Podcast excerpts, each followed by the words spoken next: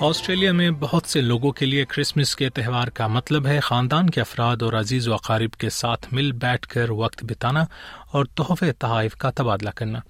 لیکن اب یہ احساس بھی ابھر رہا ہے کہ کرسمس کا اصل مقصد بھلایا جا رہا ہے اور بے تحاشا تحائف کھانے اور پینے کی اشیاء ضائع ہو رہی ہیں۔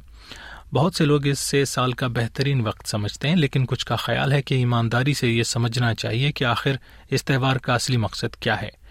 آسٹریلین انسٹیٹیوٹ سے وابستہ نینا گیبر کے بقول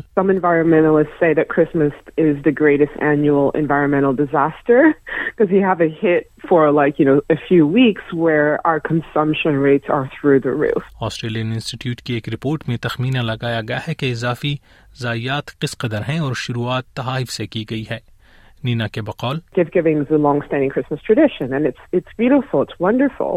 However, you know, our research shows that approximately, you know, three in ten, that's about 30%, or 6.1 million adults, if you want to put it that way, expect to receive Christmas presents this year that they're never going to use or wear, you know.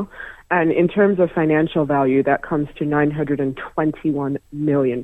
بات صرف تحائف ہی کی نہیں ہے کھیر Australia کی report کے مطابق Christmas کے موقع پر ان تحائف کی بستہ بندی میں ڈیڑھ لاکھ کلومیٹر کے برابر کاغذ استعمال ہوتا ہے، جسے کھینچ کر پوری دنیا کے گرد چار بار لپیٹا جا سکتا ہے۔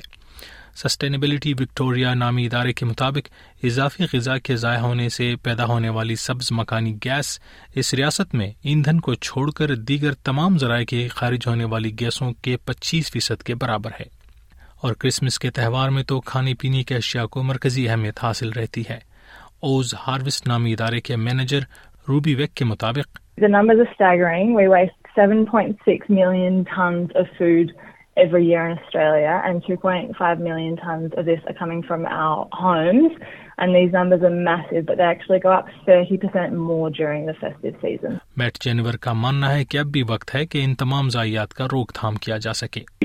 should definitely be thinking about what we're going to be left with uh, on Christmas Day. There are a lot of the wrapping papers that people might be drawn to. You know, maybe they're shiny or they've got glitter on them. Those types of wrapping papers are generally not recyclable or not easily recyclable. Oz Harvest کا ادارہ اس بارے میں بھی سوچ و بچار کر رہا ہے کہ کس طرح کھانے پینے میں اسراف اور ضائعات کا راستہ روکا جا سکے روبی ویک کا مشورہ ہے کہ لوگ پہلے اپنے پاس موجودہ اشیاء کے استعمال کو یقینی بنائیں اور پھر مزید خریدنے کا سوچیں۔